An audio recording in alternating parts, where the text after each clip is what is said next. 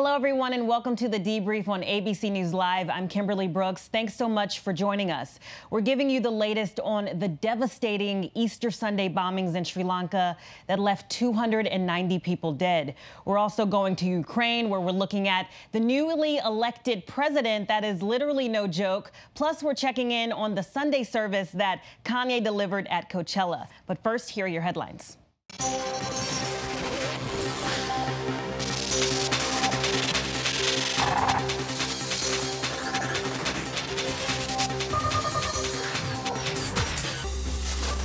One year after leaving the Iran nuclear deal, the Trump administration announces that all countries will have to completely end their imports of Iranian oil or be subject to U.S. sanctions. Our goal has been to get countries to cease importing Iranian oil entirely. Last November, we granted exemptions from our sanctions to seven countries and to Taiwan. Did this to give our allies and partners to wean themselves off of Iranian oil and to assure a well supplied oil market Today I'm announcing that we will no longer grant any exemptions. We're going to zero. In announcing the decision, Secretary of State Mike Pompeo says the U.S. and other countries are prepared to fill the void so oil markets remain stable. A memoir that music star Prince was working on when he died in 2016 is set to come out in late October. Topeka, Kansas zoo officials are waiting to ask a zookeeper why she was in a tiger's outdoor enclosure.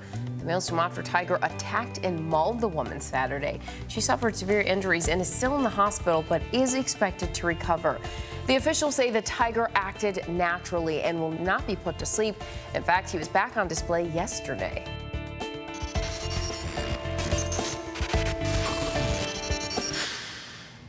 All right, we begin with the very tragic news out of Sri Lanka. It's hard to imagine, but 290 people were killed in a series of coordinated bombings on Easter Sunday that ripped through Sri Lankan churches and luxury hotels by seven suicide bombers. So I want to go to James Longman, who's live in Colombo with the latest. Um, James, just to start, what was it like when you arrived into all of this chaos? Well, Kimberly, you said it, it was absolutely chaotic. Uh, we headed straight into the center of Colombo, into St. Anthony's Church, which was one of the places that was targeted. Uh, something like 24 people are known to have been killed there, but that was a number from yesterday. And as we know, these numbers uh, have been going up. And it was extraordinarily chaotic. There were thousands of people in the street. We saw uh, men and women screaming with police. Um, they were obviously very, very distressed. Possibly some of them had relatives inside. They didn't know who to turn to. But not uh, long after we arrived uh, at that place, about an hour or so afterwards, an enormous explosion rang through the buildings around us. It was uh, pretty scary being there. Some of the windows near us shattered. In fact, no one knew really what was going on. It turned out that just 150 yards away from where we were standing, uh, a controlled explosion took place on a van, uh, which was thought to be booby-trapped, had a number of explosives inside, some gas canisters. Um, it's thought that the, as police were trying to perform that controlled explosion, then the bomb uh, went off, and it was very, very loud. And I think underscores the fact that here tonight in Colombo, people are not sure if all the bombs that this terror group seems to have planted have been found. We're hearing reports of more controlled explosions going on uh, into the evening. So there's a real sense of unrest and uncertainty, I think, because as we were there, we kind of had the feeling that, well, all the locations had been secured, the emergency services had been moved, uh, had moved in and had secured the area. But really now, tonight, there's a sense that this might not be over and people aren't sure uh, where the bombs might be coming next, if at all. Yeah, it's it's absolutely terrifying. Um, I want to know if you can give us anything, any information about um, some of the victims. Well, tonight uh, we were as we were outside the building, we heard a few stories from some of the people nearby. I spoke to one man actually who, as soon as the explosion rang out, he lives opposite the church and he ran down across the road into the church to to help uh, as much as he could. And he told us of one story, a woman heavily pregnant who he helped out of that church, but he described there being blood all over the floor. He said he was getting people into vans uh, and away uh, to, to, to further help uh, in the nearby hospitals. Uh, but we are also hearing about those who've been killed, and one of the first names to emerge, one of the first foreign names, uh, is Dieter Kowalski, an American from Denver. He had just arrived in the country on a work trip. He was working for Pearson, uh, and it's thought that as he was lining up for breakfast in the morning, uh, one of the bombs went off at the hotel where he was staying. That is just one name of the 290 people who've been killed here. We are going to hear many, many more going forward, I'm sure. Very, very um, incredibly sad. Um, what do we know about the investigation? Um, there was word that officials knew about this beforehand, so this is sort of a delayed response responding to all of these attacks. Yes, so at the moment, the authorities are saying that they believe a group, a local jihadist group, um, a local jihadist group called, uh, uh, a radical Muslim group called National Tawhid Jamaat, um, is responsible. But they're such a small group that it's thought that they, they possibly um, you know, they, they would have had help from outside of the country, uh, possibly from an international terror network. So that is what the, uh, the government is saying here at the moment. Um, but interestingly, there wasn't just one warning that there might have been a terror attack. There were multiple warnings. And I think we've got some sound lined up from someone who was nearby. So there were two explosions that took place in a matter of few seconds. When I heard the first one, uh, I frankly just thought it's a loud thunderstorm. Although uh, uh, the entire room started shaking. When the second blast took place was when I decided to go outside and have a look. Uh, by outside, I mean just uh, peep out of the uh, uh, room window and just see what's happening. but even from the 25th floor, the the impact was very loud and the room was shaking quite a bit. So that's when i decided that uh, something's not right and uh, my wife and i just grabbed our passports and uh, decided to evacuate. The emergency services had uh, reached the uh, uh, venue in a matter of few minutes. By the time i got downstairs i could already see people being taken in ambulances to nearby hospitals. And as we got to the lower floors was when the panic really hit us that uh, things are not right. And at that point, I just wanted to get as far away as possible from the building because I wasn't sure about the nature of the explosion. I just wanted to keep my family safe.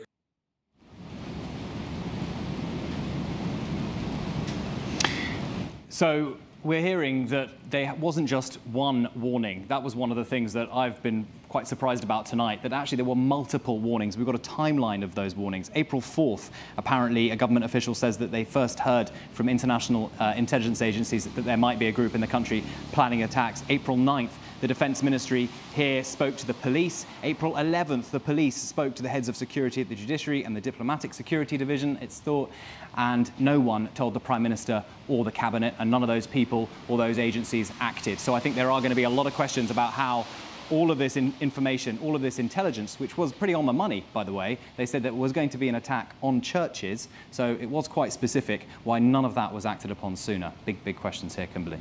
Wow. Thank you, James, for all of those updates and um, stay safe.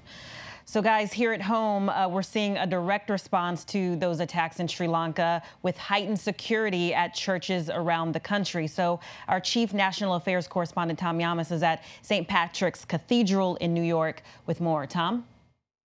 Kimberly, there's no mistaking the security presence outside of landmarks like St. Patrick's Cathedral here in Midtown Manhattan. You can see the police cruiser right there. The barricades are up and officers are posted outside of the entrance. This as parishioners who showed up to St. Patrick's on Easter Sunday after those Sri Lanka attacks saw NYPD officers in full tactical gear, their arms on their weapons. They're taking no chances because in Sri Lanka, both Christians and tourists were targeted. Now, there's no specific U.S. credible threat right now that we know of, but we know that officers in both Los Angeles and uh, New York have been briefed, and also they've stepped up patrols. We also have to remember just last week here at St. Patrick's, there was a, a man police say was emotionally deranged who tried getting in with two gas canisters and lighter fluid. Luckily, he was stopped. Uh, we also have to remember that right now it's sort of the, the religious holiday season Uh, Passover is still ongoing. Ramadan starts in May, and terrorists do like to target these gatherings because of the large number of people, but also because of the symbolism. Police say if you see something, say something.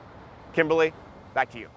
Yeah, thank you so much, Tom. Um, we're going to move on to Washington. The Mueller report is still on the top of the minds of congressional Democrats. And today is the first day the DOJ is allowing some lawmakers to see a less redacted version of those 448 pages. So I want to go to Rick Klein, who's in our D.C. bureau. Um, Rick, uh, who's looking at the report this morning specifically? There's one Republican that we know of who has availed this opportunity, Congressman Doug Collins, uh, Republican from New York, who's the, the ranking Democrat on the Oversight Committee. He is the only one who's looking at that because the Democrats have said they don't want access to this until all members of Congress have access. They have already sought to subpoena the Mueller report in its entirety, and the Democrats trying to make a, a stand that they believe this is a politically motivated uh, means of access. But it is notable that for the first time, people outside the Justice Department, including at least one member of Congress, have the opportunity to read the entire report. Yeah, and so this has been going around a lot, and I just want to ask you: Is is impeachment really on the table? Is it something they're looking to do later? Is it something that we're thinking that they're going to start proceeding to do now? It is on the table, but it's kind of off to the side on the table. Uh, Democrats are actually going to be meeting today via conference call. They're spread around the country as part of a holiday week to determine their next steps. And it is among the things that they're talking about impeachment, but it isn't first and foremost in their mind. First, they want to see the full report. They also want to have uh, Attorney General Barr and Mueller himself testify before Congress. They want to see what else they can learn in their own investigations before pursuing anything close to impeachment. I still think it's a long shot that there's actual formal impeachment proceedings, much less anything to be successful. Uh, but they are still talking about this, and they're getting some significant pressure, including from some 2020 candidates, to, to go down this road. Yeah, so speaking of that, um, another candidate talking about impeachment is candidate number 19 in this uh, 2020 race, uh, Seth Moulton. So I want to go to some sound from him on GMA this morning. I don't think it's the right time to have a vote on impeachment until we get all the evidence out there. But we should be having this debate, and frankly, we should have been having it starting last year. I, th I, think our party made a mistake by waiting until there would be some smoking gun in the Mueller report, and there's not a big smoking gun like we were hoping for. Can you tell us a little bit more about Seth Moulton? Yeah, 40 years old, uh, from the Boston suburbs of Salem, Massachusetts. Uh, known as something of a giant killer because he beat a longtime incumbent to come to Congress uh, two terms ago. Uh, he tried to take on Nancy Pelosi, actually, and failed in that quest to try to oust her uh, after the last election cycle. Uh, instead, he is determined to do this. He, he, served a couple of tours of duty in, in Iraq. He has a couple of Harvard degrees as well. He was one of the Hill magazine's or Hill newspaper's most beautiful people a few years back. so he's gotten a reputation as, as, as a bit of a rabble rouser as well as someone that is uh, very intent on using his military background. He boosted a whole bunch of candidates around the country who had military experience, and I think that's one piece of it that he is hoping to take into an election against Donald Trump is that background of having served in, in duty in Iraq. Yeah, and, and just curious, um, your thoughts, Rick. What do you think of this crowded race? I mean, we're we're uh, constantly getting uh, new announcements by the day. So, what do you think? 19 already, and probably maybe one or two more. Yeah, we're going to be north of 20 by the end of the week. We do expect Joe Biden, the former vice president, to jump in as well. Uh, he might be a front runner, but probably is in as weak a position as any front runner in modern memory because of the, the, the depth of this field. It's extraordinarily diverse in terms of age, ethnicity, uh, background, gender, sexual orientation, even. So there's all these firsts that are animating this field, and that's just part of the reason that it becomes impossible to predict. We're about uh, about six or seven weeks away from the first debate, and it is going to be a, a, couple of crowded stages. Yes, for sure. All right, Rick Klein, thank you so much. We appreciate it. All right, and I want to bring in Jordan Phelps, who's at the White House. Um, Jordan, we've been talking about um, the Democrats looking at this redacted report. How is Trump responding to all of this pressure that they're kind of putting on uh, the everyone to get to the bottom of this? Hey, Kimberly. Well, the president has been feeling emboldened and vindicated in the wake of this Mueller report, uh, but we're also now seeing him fighting back. He was on a tear over the weekend on Twitter, tweeting on this topic. Uh, and this morning, he's continuing that trend. He tweeted just a few minutes ago only high crimes and misdemeanors lead to impeachment. There were no crimes by me, no collusion, no obstruction, so you can't impeach. It was the Democrats that committed the crimes, not your Republican president. Tables are finally turning on the witch hunt. So you see the president here really expressing some anger, almost a sense of revenge to get back at those uh, who came after him in this investigation. You keep hearing him say it's time to investigate the investigators. Uh, but Kimberly, while the president might be angered uh, by this talk of impeachment, he's also not shying away from this conversation. Politically speaking, Kimberly, this can actually be a politically advantageous fight for the president. He knows it's something that can excite his base uh, to come to his defense uh, and also to cast Democrats as being politically motivated. So angered, but certainly the president's not helping this storyline go away more than anyone else. Yeah, so he may be angry on Twitter, but he has some kids at the White House lawn today for the Easter egg roll, right? Quite the contrast yes. underway at the White House. Kimberly angry tweets, but then just moments ago, he was greeting the Easter Bunny on the south lawn of the White House. So uh, right now, there are thousands of children stampeding the president's lawn. Uh, this is the president and first lady's third time hosting this adorable event, but it's been going on for more than 140 years. But as we all know, those adorable images of children balancing eggs on spoons as they attempt to run across the lawn just never get old. all right, uh, Jordan Phelps, thank you so much. We appreciate it. All right, guys, we're turning now to uh, some new developments in this crazy story the murder of two teenage girls in Indiana. They were found dead in the woods back in 2017, and now investigators are announcing they are moving in a new direction. So I want to go to Alex Perez, who's in Delphi, Indiana. Um, can you just remind us how we got to this point, Alex?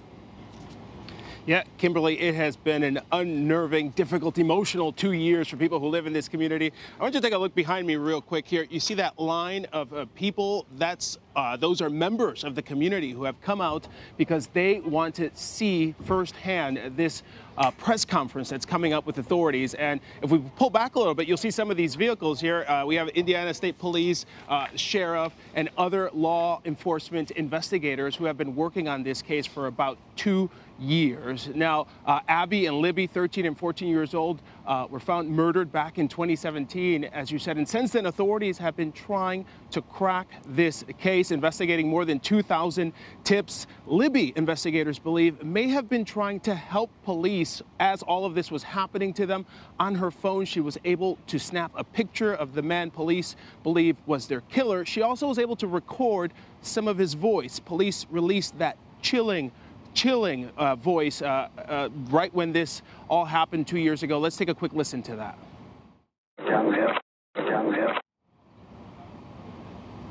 And it's that little piece of information that the public has been working with uh, for two years now, uh, Kimberly. And we're hoping that authorities today are going to be able to give us some more specifics as to where the investigation is going right now. Uh, it's been a long time. The case has not been solved, and uh, authorities are tight lipped, so we really don't know where things are going as far as the investigation. Yeah, it's unbelievable. I'm just curious how the families are responding and, and maybe just how tough this has been on the community. I mean, this is a tight knit area, um, and the families, of course, dealing with something like this, not having any closure, not having any answers, has been extremely difficult, extremely emotional for them. Uh, they've said they don't want to get their hopes up because that has happened so many times over the last couple of years and they've had no resolution to this. Uh, authorities have said from the beginning that they believe someone saw something that could help them pinpoint whoever did this to the girls. We'll find out hopefully uh, pretty soon here at this press conference uh, where the investigation stands as of now. Kimberly? Very sad. Thank you, Alex, for the updates. All right, guys, we're moving over to Ukraine. Uh, their new president, Volodymyr Zelensky, is a comedian with no political experience. And get this, he plays the president on television, or he did before he won. And he just won in a landslide to the incumbent president. So Patrick Reevell was in Kiev when the results came in. Um, Patrick, can you tell us about uh, a little bit about who this guy is? More about him. Yeah, yeah, I mean, his name is Volodymyr Zelensky, and he's a 41 year old comedian and actor, and he, he plays the president on television. He has a show in which he plays a man who unexpectedly becomes president. And now, obviously, he's going to be doing so in real life because last night he won a landslide victory um, in Ukraine's presidential election. He won 73% of the vote against uh, Ukraine's incumbent president Petro Poroshenko, really just sweeping him away. And so, you know, Ukraine now has is really in a, in a, in a new era with this with this with a comedian as their, as, as their president. Can you? What was his reaction? His immediate reaction uh, when he when he won? You were there last night. What did he What did he say? Well, so you know he's a professional entertainer, um, and so he he took it in his stride. I mean, we knew that he was very likely to win because he won a first round election um, three weeks ago, very heavily then as well. And polls had just shown him so far ahead that there was really no. It seemed like there was no chance of uh, of Petro Poroshenko catching up. But when you know he, he basically firstly he played the theme tune of his show in which he plays the president. He played that to enter the room, and then he, as the uh, as the the count came in, he counted down to five leading everyone along. And you know, he he, he just sort of smiled really, uh, and and just took it in his stride. Very unbelievable. I'm sure that was a fun moment, and I think it'd be pretty cool to have a comedian as president. So, Patrick, thank you so much. Um, enjoy. All right, guys, love him or hate him. Kanye West is a genius. So he's been uh, been performing these high energy soulful sets called Sunday Service since January, and over the weekend he did it at Coachella. So take a listen.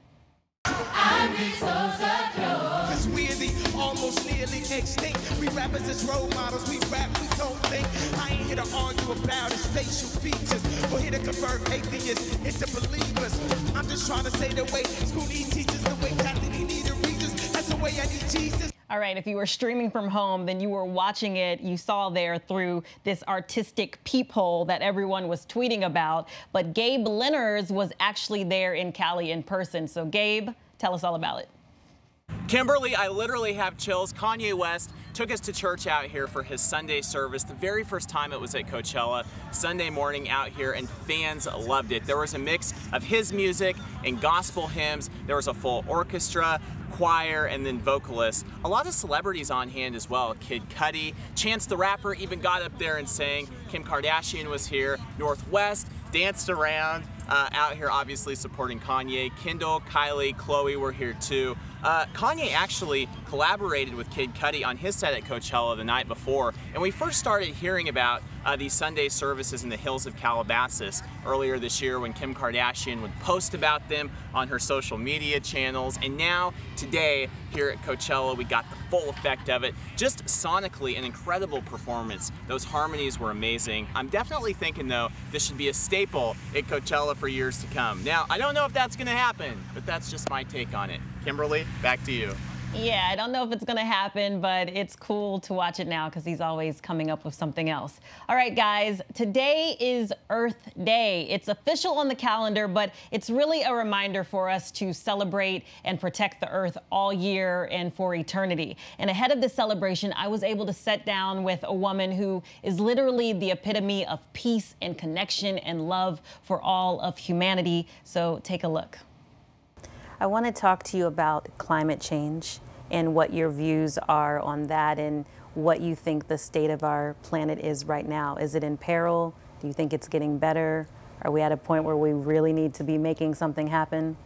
We are definitely at a point where we need to make something happen. Yes. We are imperiled. Um, we have a window of time, I'm fairly sure we do, but we've, we've got to take action. We've got to have a different um, a different way of living.